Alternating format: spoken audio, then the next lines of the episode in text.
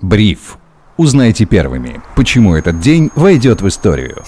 Всем привет, это Бриф, коротко и по делу. Меня зовут Сергей Чернов. Сегодня 28 ноября 2022 года. Со мной на связи главный редактор InvestFuture Федор Иванов. Федя, привет. Привет, Сереж. Все больше стало разговоров о потолке цен на нефть. Евросоюз, страны G7 должны ввести его вроде как 5 декабря. На этом фоне цены на нефть марки Brent устанавливают антирекорд. Январские фьючерсы торгуются дешевле, чем 82 доллара за баррель впервые с 11 января текущего года.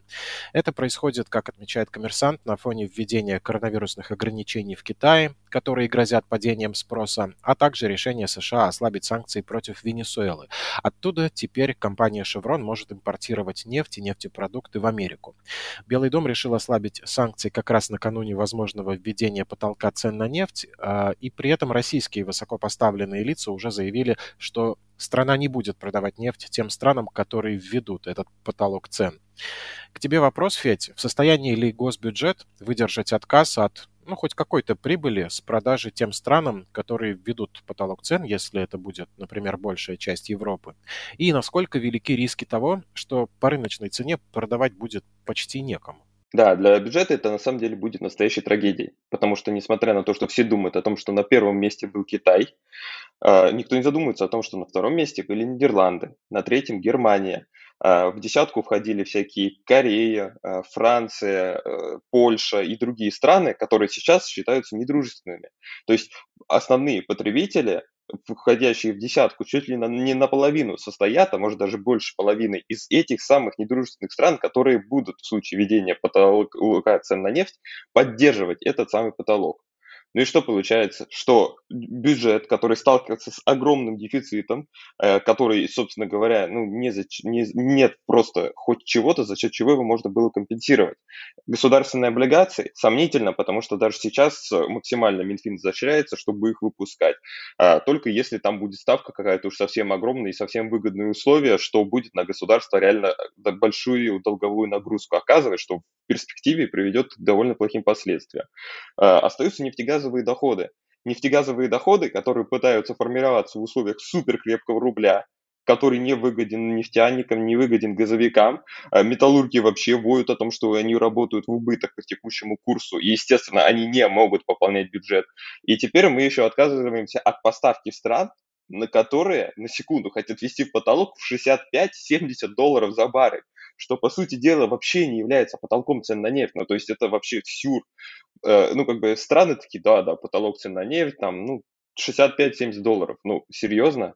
Сейчас, скорее всего, Urals зачастую продается дешевле этого потолка цен, потому что, ну, э, из-за пониженного спроса на российскую нефть ее продают с хорошим дисконтом.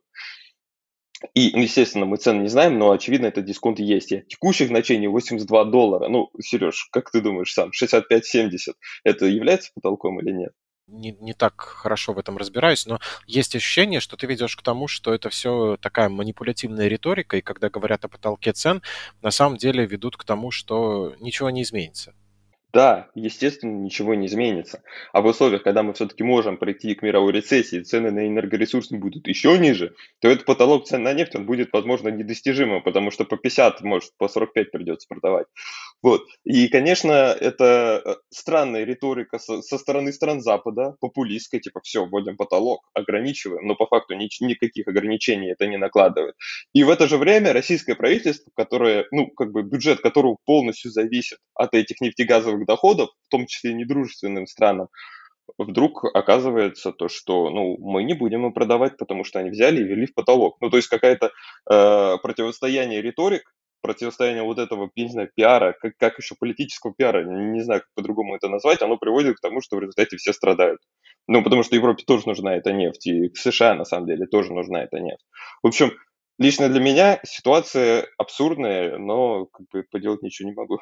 Ну, и было бы странно, если бы ты мог что-то поделать и не делал. Мне кажется, ты бы все поправил, будь у тебя такие полномочия. В общем, все высосано из пальца. Правильно я понял? Да, конечно. Твое, конечно, пугает меня больше. То, что мы это так воспринимаем, что в последнее время все становится максимально высосано из пальца. Интересно, что пока кто-то там что-то держит, не удержалась от падения, кажется, криптобиржа Bitfront, которая была основана разработчиками блокчейна Line. Она объявила о закрытии, прекратив регистрацию новых пользователей, а также все операции с кредитными картами. С 30 декабря останавливают торговые операции и внесение средств, а снятие их будет доступно до 31 марта следующего года. Можно ли имея в виду этот свежий случай, говорить о том, что с крахом биржи FTX началась цепная реакция, которая затронет теперь все биржи с сомнительным бэкграундом. На твой взгляд, сколько и каких еще бирж может коснуться вот эта вот мировая проверка на чистоплотность, когда люди начнут что-то выяснять, как там устроена система хранения активов, чем что обеспечивается, и выводить на чистую воду организаторов криптобирж? Смотри, а, на самом деле э, тут э, я бы не сказал, что это конкретно случай с выводом на чистую воду, потому что пока не кажется то, что есть какие-то препятствия для клиентов выводить собственные средства. Если этих препятствий нет, это означает, что биржа сама напоролась на собственные средства, на какие-то проблемы. При этом с деньгами клиентами пока все норм, вот, ну, нужно глубже, конечно, погрузиться, изучить вопрос, но раз они дают сроки для вывода, значит, этот вывод возможен. И здесь э, это не самая плохая история. То есть FTX э, ситуация куда хуже. Там э, деньги клиентов использовались в качестве залогов э, по необеспеченным сделкам, э, по маржинальным позициям, и, в общем, э, по сути дела, потеряли деньги клиентов. Это совсем другая ситуация. Но в целом сейчас для рынка криптовалюты действительно характерны ликвидации, Потому что ну, на крипторынке из-за отсутствия его регулирования централизованные институты, э, то есть это важно тоже отметить, работали с огромными, огромными плечами. И эти огромные плечи, они как раз-таки добавляли и волатильность на рынок, и в это же время они приводят к тому, что когда ты сидишь в, ну, в длинной позиции, в лонге, и у тебя начинает сжиматься твое обеспечение в виде криптовалют, то тебе это обеспечение нужно пополнять, пополнять, пополнять, а деньги, знаете, не бесконечные. Когда крипторынок падает, это пополнение бесконечно сжимается. Особенно если это какая-то не более-менее там популярная монета, а каком-нибудь, извините, ну, щит-токен, назовем его так. Щиткоин, то, что принято говорить. А, в общем, и если он сильно-сильно сжимается, то у тебя происходит ликвидация, ликвидация твоей позиции. И от этого как бы падает э, и стоимость актива, который ты держишь в качестве залога, потому что тебе приходится его продавать, чтобы покрывать убыток. И при этом фактически происходит еще и продажа э, твоей основной позиции. И получается то, что рынок валится очень сильно за счет вот этих как каскадных ликвидаций, потому что обеспечения не хватает, и как бы э, падение, ликвидация одного э, института, э, ну там, э, неважно, это фонд, биржа, еще кто-то, она провоцирует то, что цена падает и начинает ликвидироваться второй. И, в общем, получается такая лесенка из ликвидаций.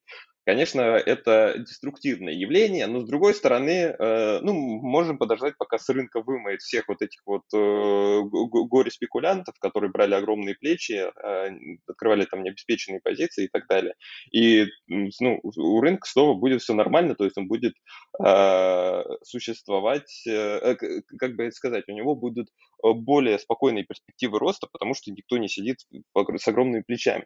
Ну и ко всему прочему, последняя ситуация с FTX, она показывает то, что, скорее всего, регуляторы сейчас возьмутся за то, чтобы у этих фондов были какие-то там нормативы ликвидности, нормативы резервов, ограничения по плечам, э, чтобы они отчитывались регулярно, все эти биржи, э, фонды. И тогда уже ну, рынок криптовалюты наверняка станет менее волатильным.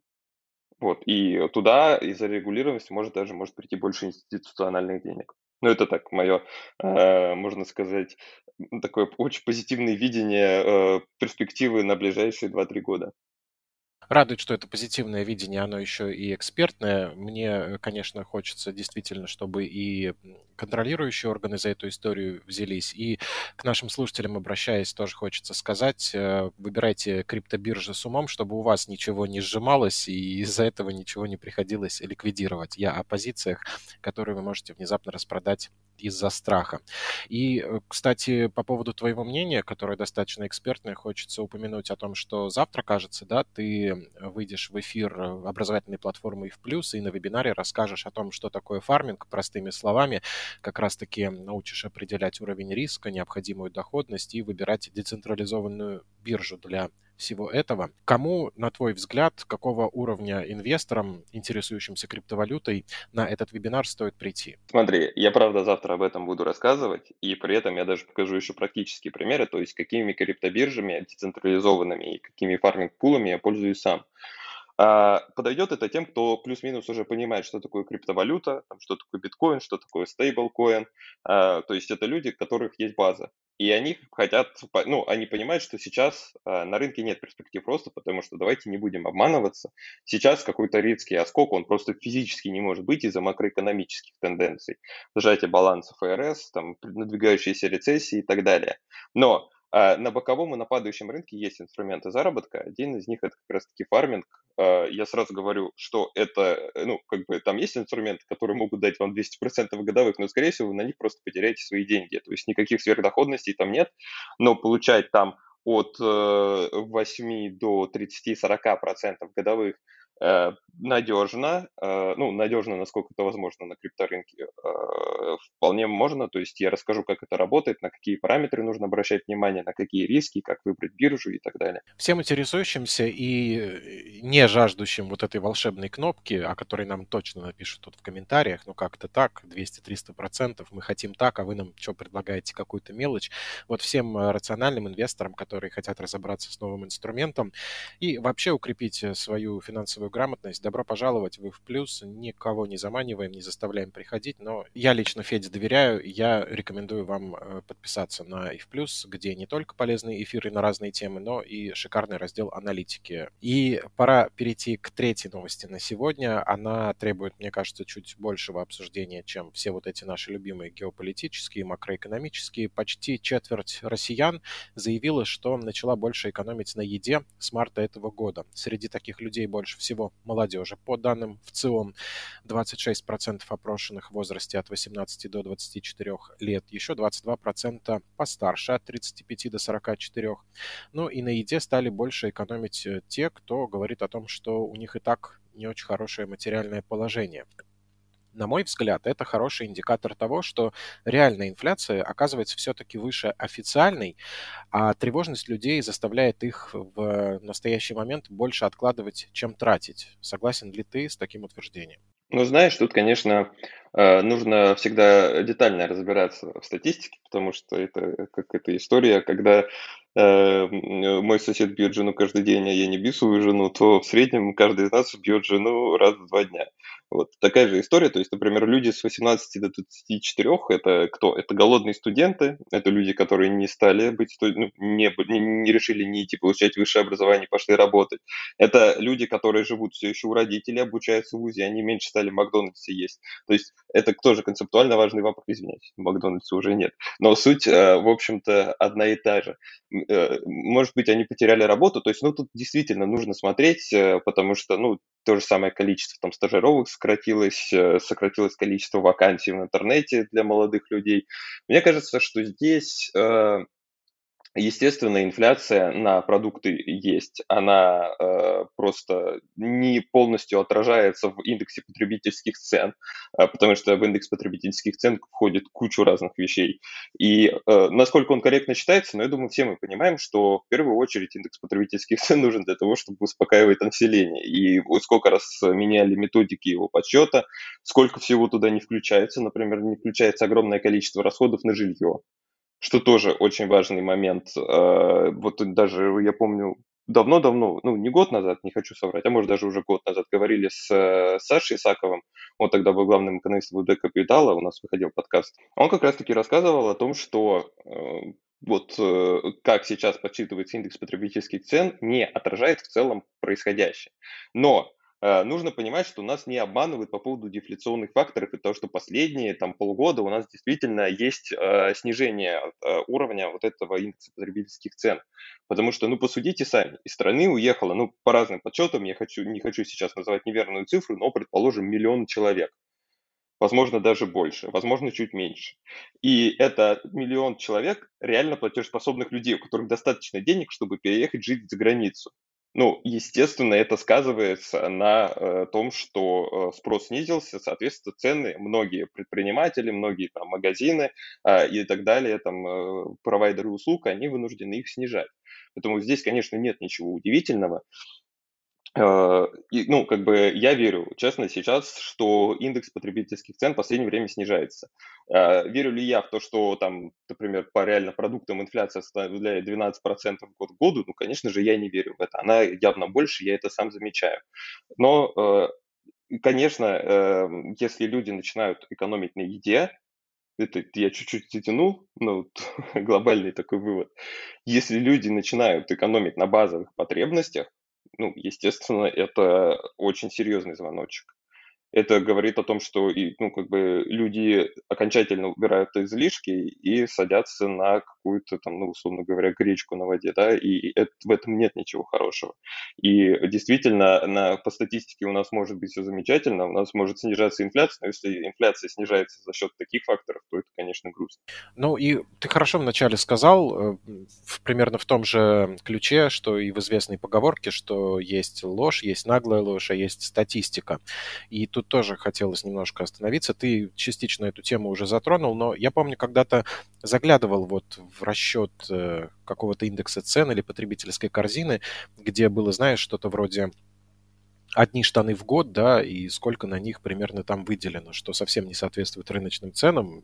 Ну, либо предполагается, что на штаны ты должен 4 года копить, чтобы наконец их купить. Какой-нибудь бабы Нюры на рынке. Да, вот какая-то такая история. Э, если говорить о способах оценки и официальной инфляции, и потребностей людей, как это все устроено, если коротко сказать, насколько такие методики применимы к реальной жизни россиян? Ну, они, естественно, применимы, просто а, они э, не всегда отражают суть. Я не уверен, что можно идеально составить индекс потребительских цен так, чтобы он отражал суть, но э, зачастую он, естественно, используется для манипулирования общественным мнением. И, э, ну, я думаю, это не секрет. Э, в любом случае люди всегда оценивают реальную инфляцию выше, чем показывает Росстат. Э, это э, нет. Конечно, люди склонны быть недовольны по поводу роста цен, особенно в отсутствии роста зарплат, когда индексации доходов тоже не происходит. Но я считаю, что, естественно, плюс-минус вся эта история, она приближена к правде но там э, есть, э, мелькают моменты, да, вроде там и одних штанов, и то, что квартиры ремонтировать никому никогда не нужно, э, ну, почти из этой серии. Арендовать квартиры людям там не нужно. Ну, по-моему, какие-то такие вещи я смотрел, читал про то, что стричься тебе достаточно раз в полгода. Ну и правда, мы, мы можем сделать вывод о том, что э, веганам, например, жить вполне себе должно быть комфортно, потому что из их корзины можно исключить э, кучу продукции. Но на самом деле все выливается в то, что для себя товары они как раз покупают с конской наценкой, с каким-нибудь э, эко-бэкграундом в специализированных магазинах и тратят, наверное, даже больше, чем мясоеды. Да, ну, естественно, у нас э, веганов не так уж и много, но э, общая суть такая, что действительно индекс потребительских цен э, не является репрезентативным относительно общего уровня роста цен. Таким было 28 ноября 2022 года. Каким его увидели мы здесь, в Бриф, в частности, главный редактор InvestFuture Федор Иванов. Федь, спасибо тебе огромное. Спасибо тебе, Сереж. И я, Сергей Чернов. Слушайте Бриф, ставьте лайки, пишите комментарии. Хорошего настроения. До встречи.